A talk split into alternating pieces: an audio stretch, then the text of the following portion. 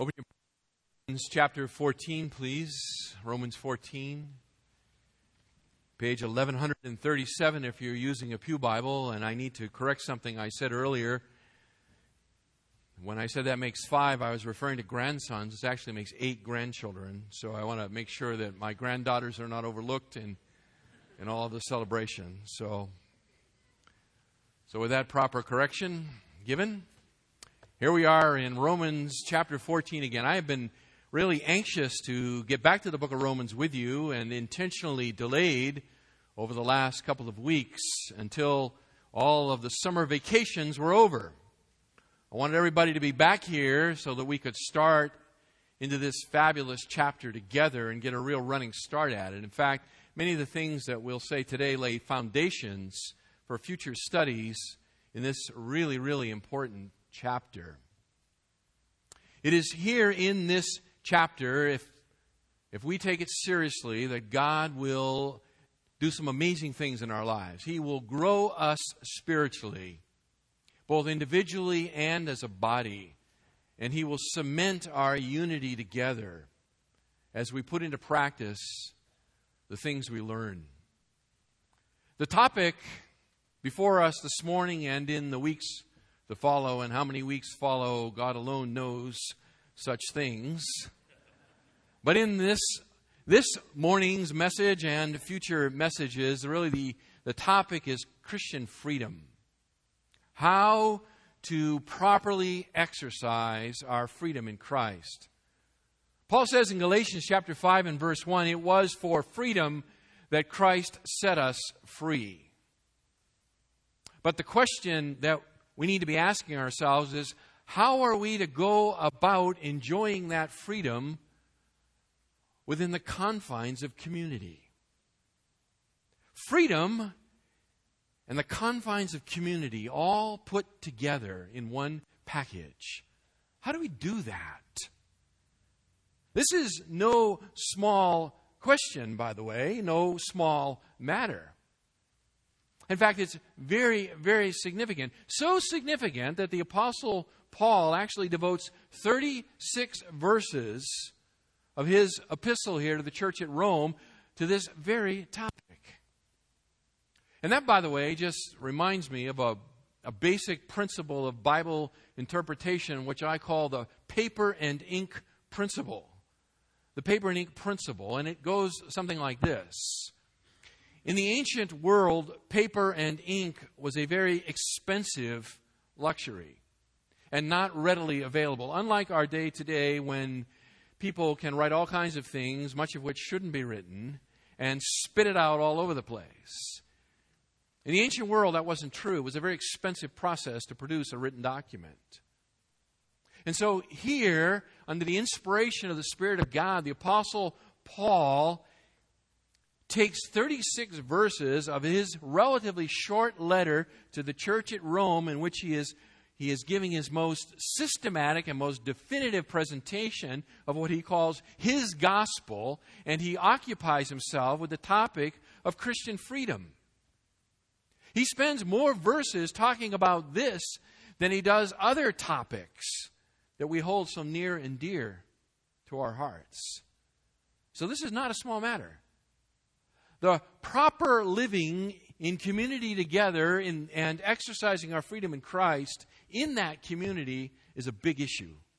It was a big issue for the church in Rome. It's a big issue for the church through the ages. It is a big issue for this fellowship here and now. How do we live together? What we're talking about here is the gray issues what are called the gray issues of the Christian life. Now, let me begin by saying that Paul is not, say it again, Paul is not teaching that sin is a matter of personal opinion. Okay? He is not teaching that sin is a matter of personal opinion. He is not teaching that. You got that? This is what he's not teaching. Okay? So don't anybody come up to me afterwards and say, well, you know, then is it all just a matter of personal opinion? Sin is never a matter of personal opinion. Paul is not talking about sin, he is talking about all the other areas of life that are the gray areas of life, the secondary matters, the way that we live out our faith in community to the one with another and have differing convictions about certain aspects of the Christian life. How do we do that in community without tearing each other up? These are the things that do not determine our eternal standing before God. It is our freedom in Christ. And it is our freedom to hold conflicting and competing and divergent viewpoints. Now, the issue is made even a little bit thornier because we don't even all agree on what is the gray issues of life. So, although we might agree in principle that it's okay to have differing opinions in the gray areas, we still have to even ask, well, what is a gray area and what is not a gray area? And so, as you can see, this thing is loaded with opportunity for misunderstandings, hurt feelings, and damage to the body of Christ. So, as we go through this study together, it is my prayer that God will give us humble hearts Really, that He will humble our hearts before Him and before each other. And then, in a spirit of love and unity, we will open our ears and listen to hear what the Word of God has to say to us. Bow your heads with me, and I'd like to pray to that end. Oh Lord, as, as we launch into this study together, I pray that you would, by your Spirit, humble our hearts, O Lord. We walk our Father into a minefield of sorts. Many, many differing opinions, strongly held, no doubt. But our Father, I pray for your grace and your mercy to enable us to be able to not just exist in that environment, but to thrive in it, O Lord. And I pray, our Father, for the unity of this church that we would love the Lord Jesus Christ and consequently one another with such a devotion and a passion that we could overcome those things that divide us. Oh Lord, I pray that as your Spirit confronts long held opinions in many of our hearts, that you would enable us to think anew on some things. And even if our conviction does not change, O oh Lord, that you would enable us to hold it in a much more gracious way. I pray this that the glory of Christ could be revealed through us. Amen. Let's read together this extended passage and set the background for the weeks to come. Romans chapter 14, beginning in verse 1.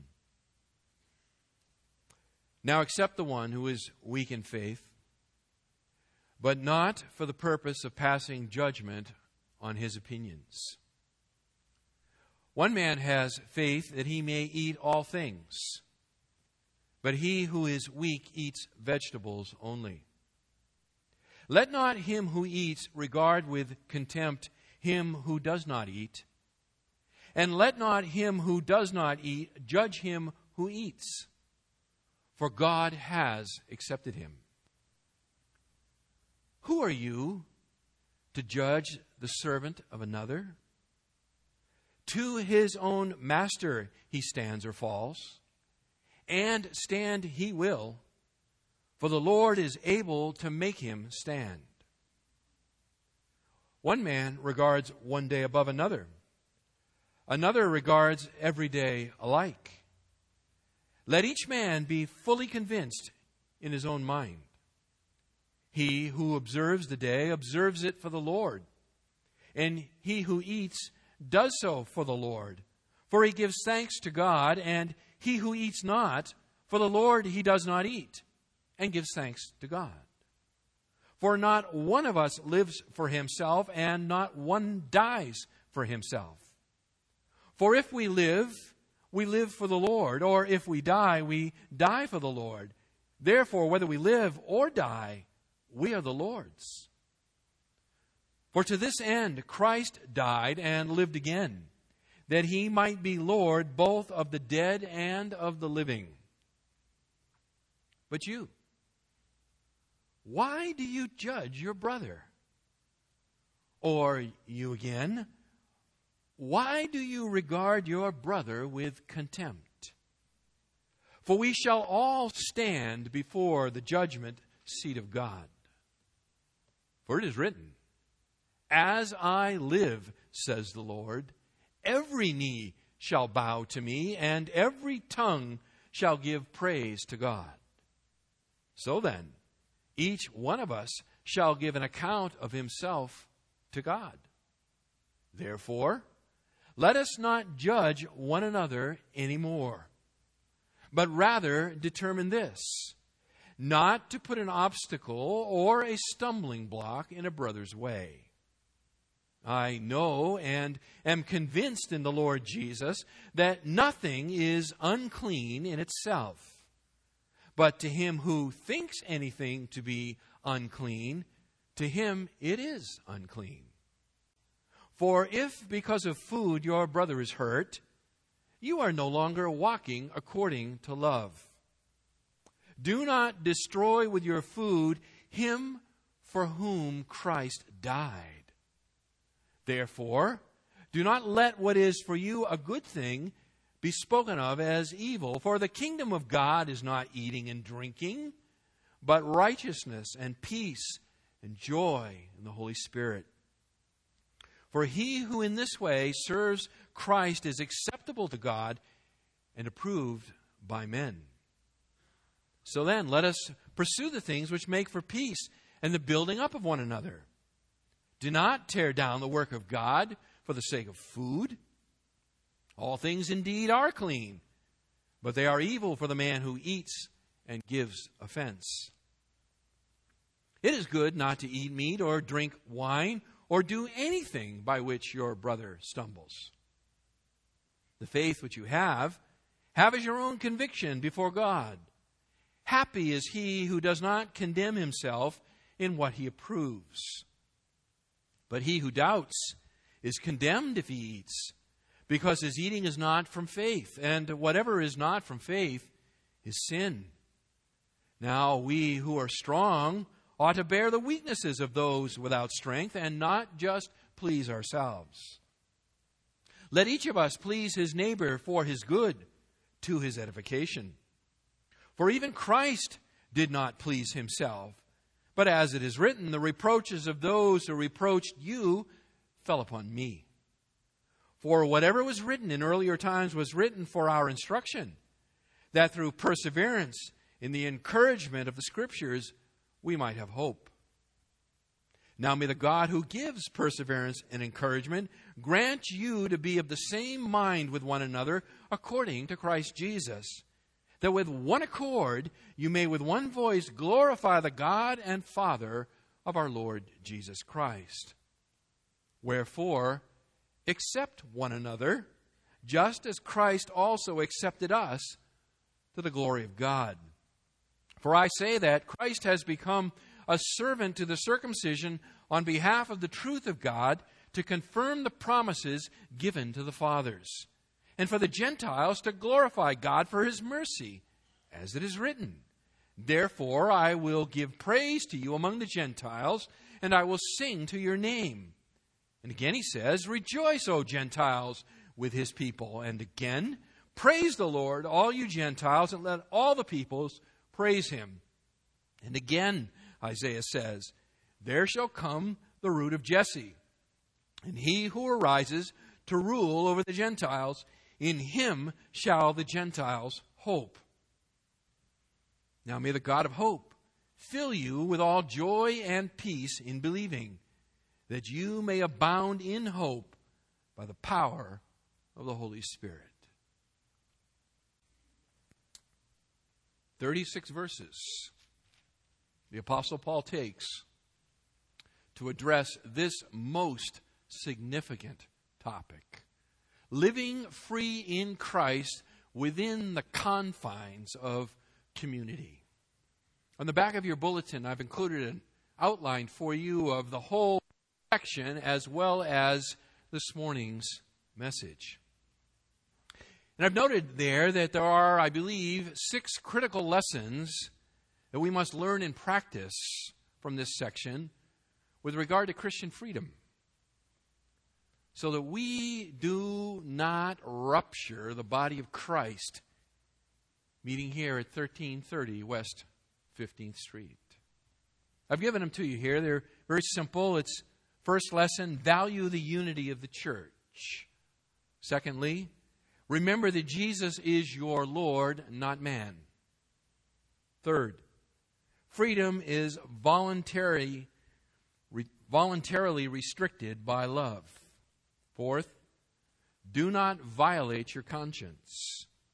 Fifth, follow the example of Christ. And sixth, accept one another in a spirit of grace. If we can learn these lessons and apply these lessons, it will revolutionize the body here. Before we plunge in here the first few verses, I think we need to establish some background, some context. So permit me to do that. And let me just start by saying this.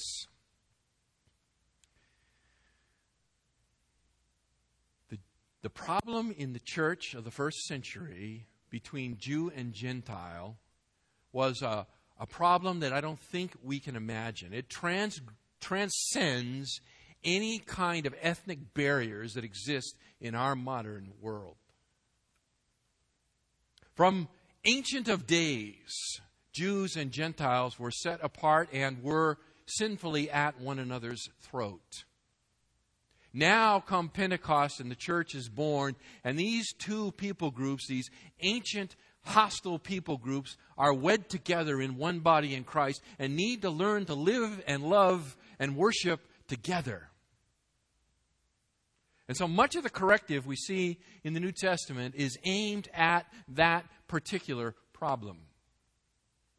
The depth of that problem, the severity of that problem, the potential, the explosive potential of that problem far and away exceeds anything that you and I know. And so, by the Spirit of God, if Jew and Gentile can live together in one body in Christ, then there is nothing that separates you and I that cannot be overcome in the power of the Spirit of God. That has to be our approach. So let's start with a little background. Who are the weak? We're introduced right away, verse 1, to the weak. They're called by the Apostle Paul weak in faith, verse 1. We can observe some things about them. They are, according to verse 2, vegetarians. According to verse 5, they are keepers of certain holy days. According to verse 21, they were evidently abstainers from wine. According to verses 14 and 20, they were concerned about what was clean and unclean with regard to foods. Clean and unclean. According to verses 22 and 23, they were liable to yield themselves to social pressure. Liable to yielding to social pressure. They were susceptible to social pressure. Finally, verses 13 and 15 indicate to me that they were tender in conscience and easily tripped up. Tender in conscience and easily tripped up. But what does it mean to be weak in faith? What does that term mean? Some suggest that it means that these particular people here in the church at Rome don't did not believe that we are justified by grace through faith alone before the living God. That is, that they believed that, that works provided some basis under which one was justified or under which one retained their justified state, their salvation. Some postulate that. That law keeping in their mind was essential to be saved or to stay saved. I don't think so. I don't think that that's this group at all. I don't think that that's their problem. And the reason I don't believe that is because to have that kind of an understanding is to put one squarely in the camp of those who participated in what's called the Galatian heresy. And we know, if we're familiar with Paul's letter to the church of Galatia, with the severity with which he criticized those who held that position, pronounced upon them a curse, an anathema, declared it to be another gospel, a false gospel, and excluded them from the community of believers. I don't think that's possible here. And the reason I don't think it's possible is because of the tenderness and the pastoral way that the Apostle Paul approaches the problem here in the church at Rome. So I don't believe that he's dealing with legalism in its true theological sense. It's not about legalism. I believe the clue actually lies in verse 2. One man has faith that he may eat all things, but he who is weak eats vegetables only. The word faith, same Greek word, is, is used here, verse 1 and verse 2. But the interesting thing is in verse 2, it's not used in relation to faith in a person, that is Christ, but faith or belief that something is legitimate. Look again at the verse. The man has faith, the man believes that he can eat all things. He's believing that it's legitimate to do, excuse me, to do something. To do something. So I think what Paul is criticizing here, and by the way, there is an implied criticism. When he says weak in faith, that is not a, that is not a compliment. It is not a complimentary designation to be called weak in faith. So there is an implied criticism here, but it's a gentle criticism, it's a pastoral criticism. And I think that what Paul is referring to here is that it's not that they are weak in the object of their faith, that is in Christ, but they're weak in the outworking of their faith. The outworking of their faith in terms of what it allows and what it prohibits. That's their problem. They are weak in understanding that their position in Jesus Christ allows them to partake or not partake in many things. They're weak in their understanding. They're immature, would be another way to look at it. So these weak in faith are immature believers. Now, we're introduced into the strong in faith. You have to go all the way over to chapter 15, verse 1. Notice, by the way, that Paul includes himself among the strong here. Which is another way, reason for me to say that to call someone weak in faith is an implied criticism. It's a soft criticism. Now, we who are strong, Paul putting himself in that group, opposed to the weak, they're strong. That is, they've come to understand that by virtue of their union with Jesus Christ, that they are now free. They are now free to partake in that which was once off limits. They are no longer controlled by cultural taboos, religious rituals. They have been set aside in Jesus Christ. They're secure in their spiritual union. To do something or to refrain from doing something in this area will not advance their standing before God, nor will it diminish it. They can't improve, they can't diminish. They're standing before God because they understand the reality that they are one with Jesus Christ, and Christ's position before the Father can be neither improved nor diminished. Our righteousness is not our own, it is the righteousness of Jesus Christ applied to us the moment we, by faith, receive Him as our Lord and Savior. Therefore, things like food and drink and particular holy days do not make one or diminish one's status before the Father. Third, background. What is it that's upsetting the church? What is the problem? Why does the Apostle Paul take up this issue, and why does he take it up with such length?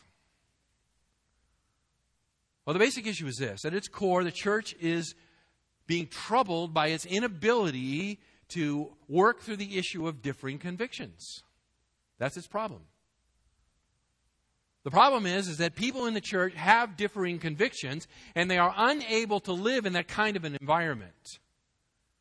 To refrain from applying my convictions to you and you applying yours to me. They fail to understand that it's, that it's hurtful to do that, that it disrupts the unity of the body. And so, at its core, it's really a unity issue. I have certain convictions before the Lord about how I'm to conduct my Christian life, and you have yours. But when I try to put mine on you, or you put yours on me, or we just decide to separate from one another over it, we shatter the unity of the body. This is not a small problem. This is not a small problem. And that takes us to the first critical lesson this morning in verses 1 through 3. The first critical lesson that I hope we can begin to learn and start to apply is that we need to value the unity of the church. First lesson, we need to value the unity of the church. Just listen to the Apostle Paul in Ephesians chapter 4, beginning in verse 1. I, therefore, the prisoner of the Lord, entreat you to walk in a manner worthy of the calling with which you have been called, with all humility and gentleness, with patience, showing forbearance to one another in love. Now, listen, being diligent to preserve the unity of the Spirit in the bond of peace. God is very, very, very concerned about the unity of His church. Very concerned. But see, when frequently when we approach the topic of unity, we don't approach it biblically. We come at the topic of unity and we, instead of unity, want to insist on uniformity. That's the way we want to get unity. Let's make everybody the same. Let's smooth out all the bumps and fill up all the potholes. Right? Cookie cutter Christianity. Bang, bang, bang, bang, bang. Let's stamp them all out. They all look the same. They all talk the same. They all think the same. And we've got unity. But we don't, because that's not how God works. That does not give any glory to God. God's glory comes from taking a diverse population of people who normally would kill one another, and He redeems them, He transforms them, He puts them together into a body, into a family, where they begin to love one another and serve one another and humble themselves before one another, and the world looks on and they go, Whoa, what's going on? What's into those people? There must be some sweet wine they've been drinking. He just transforms people where there's no explanation possible other than the Spirit of God indwells these people. That brings him glory. It is unity in diversity that brings glory to Jesus Christ. Unity amongst diversity. And as I said earlier, there was no greater diversity in the first century than between Jew and Gentile. So when you bring those two groups together in a true spirit bound unity, then only God could be responsible for such a thing.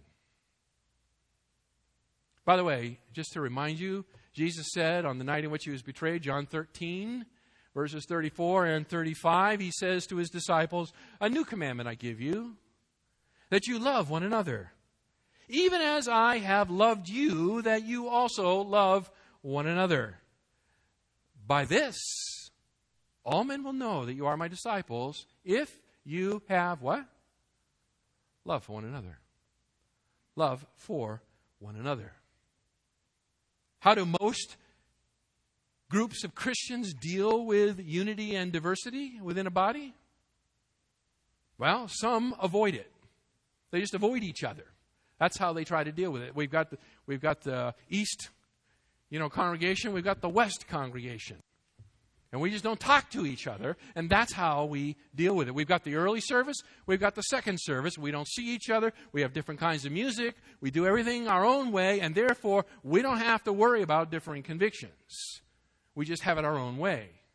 Carried to its logical extreme, we would have to have 500 services so that each one of you could have your own private worship service. Right? Then we would have unity, right? Wrong.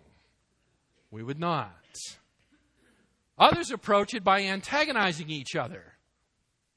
That is, uh, Sunday morning, it's like Sunday morning at the fights. You know, let's get together and watch people chip and, and chaw at each other. Others just tolerate each other. They tolerate each other.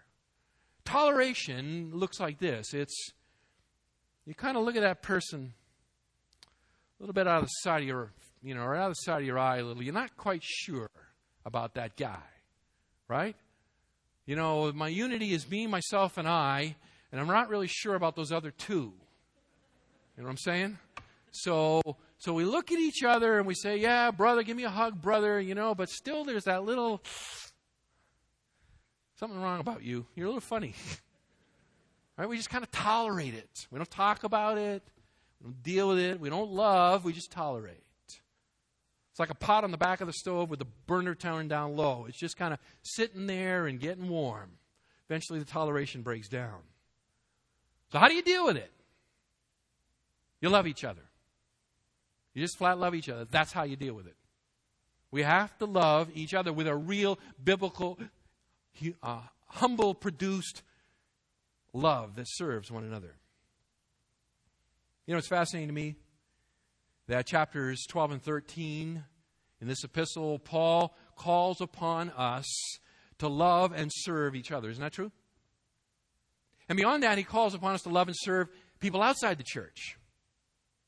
So we're to love and serve each other, and we're to love and serve those outside the church. So, how much more should we be willing to value unity and love within the body here that we can learn not just to tolerate, but to embrace and love and yea, even glory in our differences in Jesus Christ.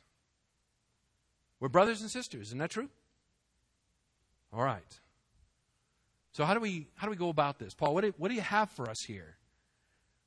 Well, yeah, I have two ways, Paul says, for you here to, to value the unity of the church. Here they are. They're not really difficult, by the way.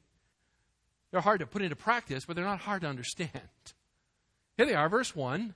The first way to value of the unity of the church is verses 1 and 2 the strong must welcome the weak.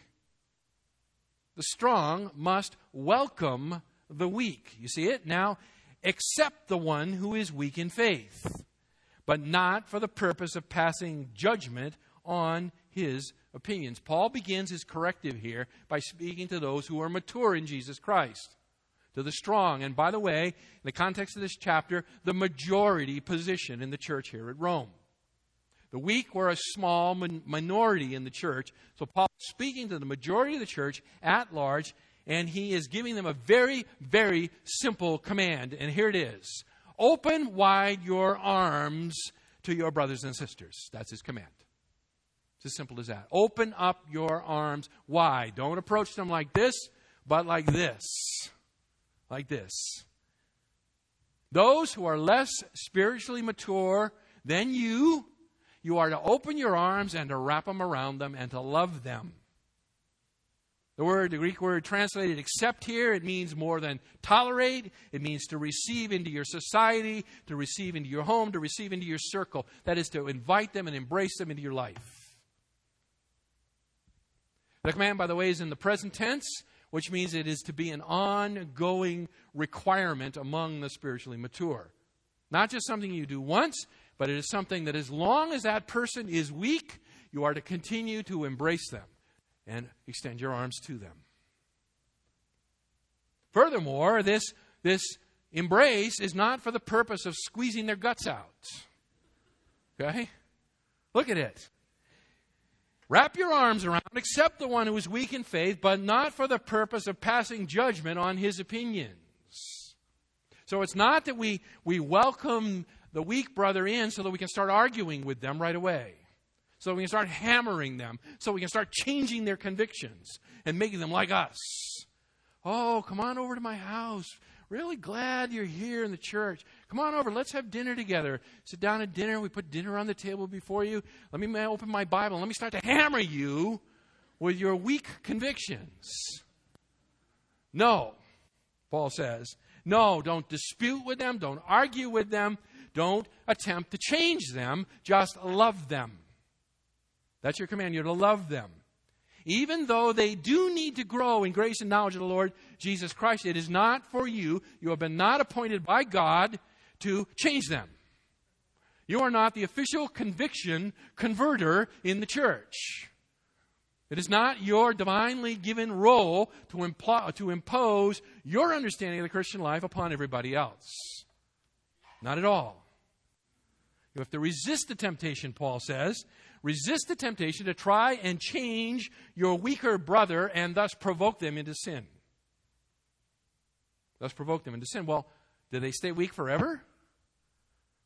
Well, as we'll develop the argument as we go here, cannot God care for his own?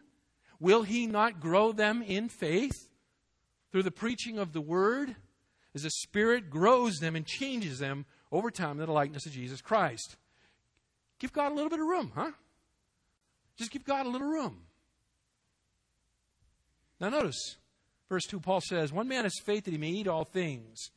He who is weak eats vegetables only. Let me just kind of nail this down. Uh, these weaker brothers, weaker brothers, who are they? It's likely, I think, that they are Jewish believers. I think it's very likely that the, the strong, the majority believers here were Gentile believers. And that these are a small minority of Jewish believers, Jewish Christians, who are convinced they need to continue in the traditions prescribed by Moses that they need somehow to continue in the ancient traditions of their faith and culture. Now, some see in the close connection here between the issue of meat, right? Eat meat, don't eat meat. The issue that Paul raises in 1 Corinthians chapter 8 and, and 10 with regard to idol meat. I don't think it's exactly the same issue. I think it's a similar issue. I don't think it's exactly the same issue. And the reason I don't is because that in 1 Corinthians, Paul talks about idol meat, that is, meat sacrificed or offered to an idol. That's not mentioned here at all. It's just meat or vegetarian. Although I think idols probably rolled around in the background here behind this. Also, the addition of wine in holy days, which are not brought up in the Corinthian epistle, lead me to believe it's a similar but not an identical problem. Let me try this out on you. Maybe it's just that these believers earnestly, looking back in their Old Testament, read the book of Daniel. And when Daniel was living in a pagan land, like these people are in pagan Rome, Daniel refused the king's meat and the king's drink, the king's wine, didn't he? A diet of vegetables and water. And so maybe in just an honest, earnest attempt to follow one of the heroes of their faith, they've decided to, part, to abstain from these things and eat vegetables and drink water. Perhaps that's there. And the, the holy days that are just part of their the, the warp and woof of their culture. They just can't let go of that stuff. Open your arms up to them. Welcome them in. Say, I'm really glad you're here. Isn't an amazing thing what Christ has done? But let's not dispute about your diet. It doesn't matter. Secondly, don't look down on each other. The strong, open wide your arms. To both parties, verse 3. Don't look down on each other. Let not him who eats regard with contempt him who does not eat, Paul says. I mean, he, he began with the strong, and he's still speaking of the strong here, and he's going to flip in a minute and talk to the weak, but he, he says to the strong, listen, listen. Don't be looking down on people. Don't treat people with contempt. I mean, how prone are we to applying our spiritual standards, right, to other people and telling them, hey, you don't measure up? And we might not say it with our mouth, but we, we have that attitude in our heart. Comes across in our facial expressions. We might whisper it one to another. I mean, this, this weak minority here in the church, they, they, there's something funny about these people, right? They, they kind of stubbornly hold on to these old ways, these outmoded, outdated means of, of living their spiritual life. They've got these extra biblical scruples that they won't let go of. you know what? Enough with them. Let's stick them over in the corners. I mean, if they want to stay, fine. You sit back there in the corner. We don't want to really be bothered with you anymore. You're irrelevant. You're a nuisance. You aggravate me. Paul's saying, listen, verse 3 don't do that. Don't do that. Don't exclude people from the fellowship just because you're more mature than they are. In fact, when you're doing that, one almost asks the question Are you more mature than they are? I'm trying to think of a contemporary illustration. I'm not ready to jump into all of the, you know, the thorny issues on the first week, so I'm holding a few back. In fact, I'm holding a lot back. So I was trying to think of one this week that I could bring up that won't uh, get too riled, but here, here was one that I was thinking of. Some people, by preference, use certain Bible translations. They have a certain Bible translation that's their preference. Maybe it was the way they were raised. And so that's the Bible translation they like. It's the one that speaks to their heart. Some of those Bible translations are perhaps more outmoded than others. Or perhaps some of those Bible translations are not quite as, as technically accurate as others. And so, if we're in the position of the mature, of course, we understand that the New American Standard is the right text. Those who are mature know that. yeah, right. Sorry for you ESVers, you'll get there someday. So, we have our we have our translation, right? This is the one that you know, and we can we can cite all the evidence. We know the manuscript evidence inside and out. We know the difference between the critical text and the you know the Textus Receptus, and we know all this stuff, right? Translation theory, uh, you know, formal equivalence, and I got it all down. And so mine's the best. And then we start looking down on people. We start. What Bible is that you're reading? Is that really a Bible? You know? Or, wow, that thing's so antiquated. That, that, that's just passe. I mean, you know what? If, if, that's, if that's who you are, if that's where you are, there's no room for you around here. You go hang out in the corner over there. Let other people who like Bible translations that were produced in the 16th century. That's the way the church approaches it so often. Paul's saying, listen, don't do that. If you're really mature, stop looking down on your brother in this area.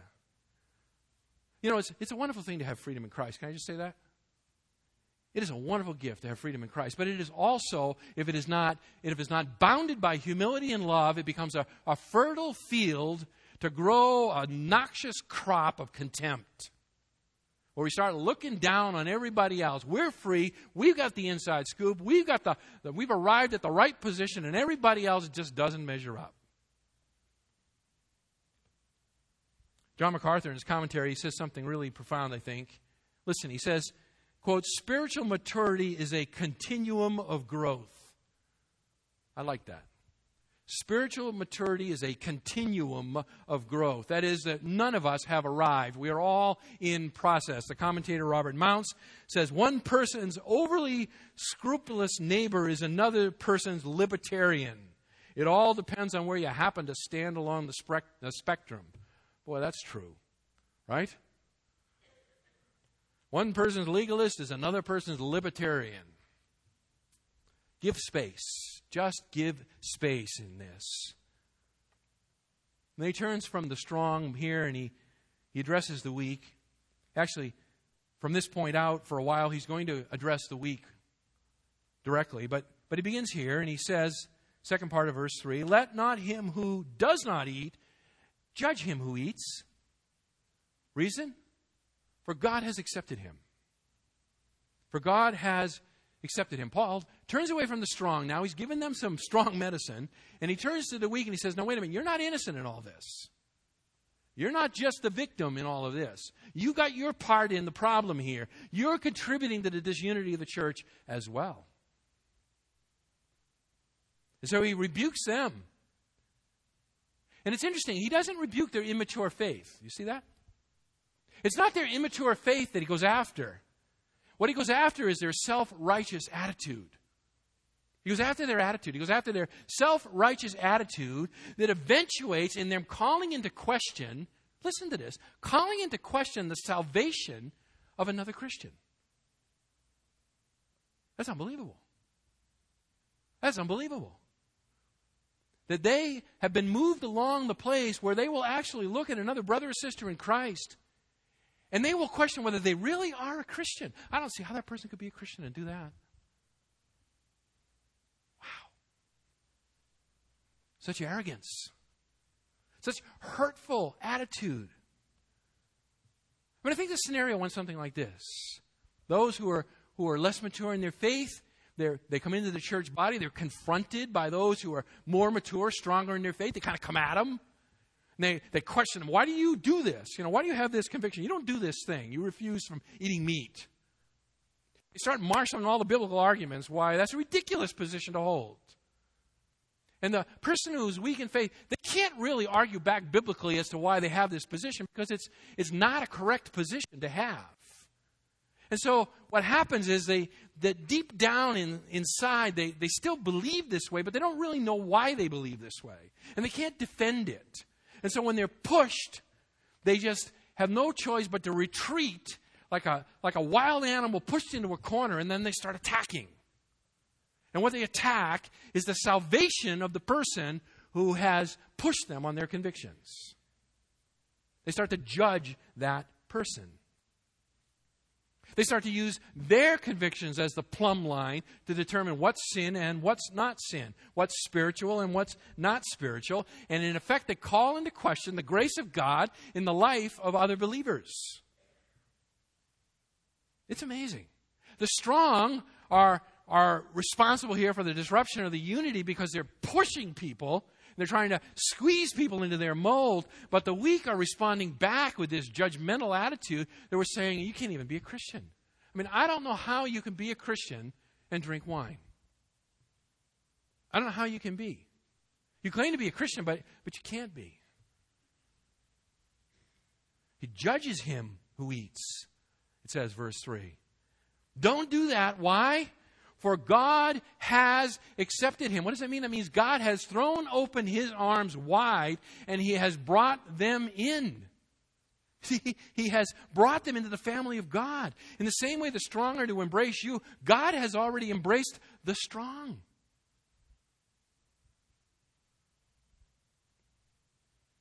We try to illustrate it this way quiet times. Quiet times. You've been around the church for any length of time you've heard the, you got to have a quiet time, right? Quiet times are a product of 17th century German pietism. The Bible does not mandate a quiet time. It doesn't. There's nowhere in the scripture that it says that you have to have a quiet time. Do you know that? So, what if somebody in the body, I mean, would, would doubts arise in your mind if someone in the body came up to you here at Foothill and they, they told you they thought it was unnecessary to read the Bible every day? It's not necessary to read the Bible every day. Well, I. I, I do you hear what they said? Do do you hear what they said? You don't have to read your Bible? What kind of Christian says that? I, I don't think they're a Christian. Do you, honey? Do you think they're a Christian? No, I don't. I don't think they're a Christian either. You know, the Bible doesn't say you have to read your Bible every day. Did you know that? It doesn't say that. It may be your conviction to do that. There's plenty of reason why it's good to do that. To say that, Jim, before I get myself too deeply into the hole here.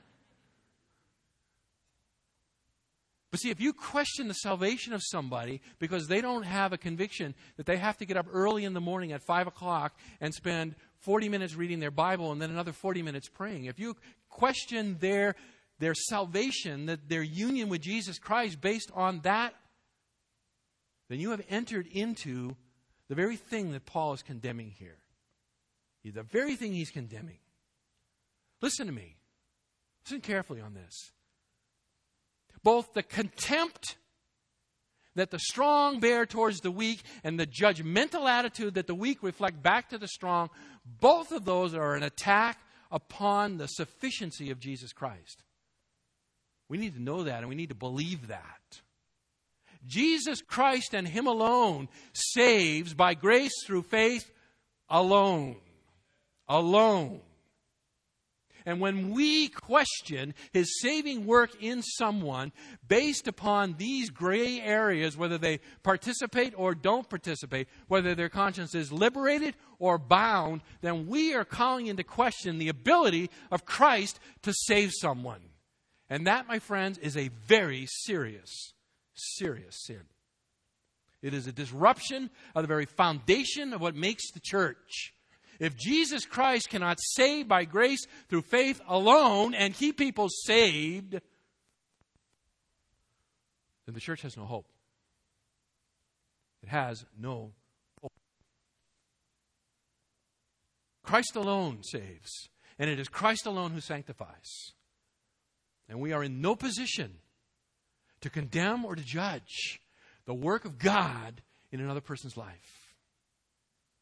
This is huge. This is absolutely huge. And it takes 36 verses to drive this thing home, to drive it home. I pray that God would deliver us as a body here, as a congregation, from a spirit of judgmentalism and a spirit of condemnation. That He would humble our hearts, that He would help us to love Him and love others, and to allow Him to work in their life without feeling the need to step in and rearrange things. Deliverance comes through the gospel and the gospel alone. And it is the gospel that sanctifies as it is preached and as it is believed and as it is acted upon. May God help us to be a gospel preaching, gospel believing, gospel living church. Let's pray. Well, Father, we are barely scratching the surface on this incredibly profound issue, our Father, one that has wreaked havoc in your church through the ages. And, oh Lord, we are not immune here. Those of us, we live here in the 21st century, we think ourselves so sophisticated. And yet, oh Lord, we find ourselves falling prey to the same old problems. Our Father, I pray for myself and for each and every one of us that as we come to this teaching, this text, week after week, for the next foreseeable future, that you would help us to humble our hearts, O oh Lord, and that your Holy Spirit would begin to teach us. Oh Lord, that we might grow in graciousness and that we might become spiritually unified, one body, growing together into a mature man in Christ. Oh Lord, that you would accomplish this through your power alone, because when you do, the world will look on and it will marvel and it will know that Christ is alive. Oh Lord, nothing will undercut our witness or our testimony quicker than a spirit of judgmentalism. Uh, an attitude of contempt. And Lord, nothing will beautify the gospel more than a diverse people living together in peace and harmony and loving one another as Christ has loved us. We pray for your grace that these things be so. In Jesus' name.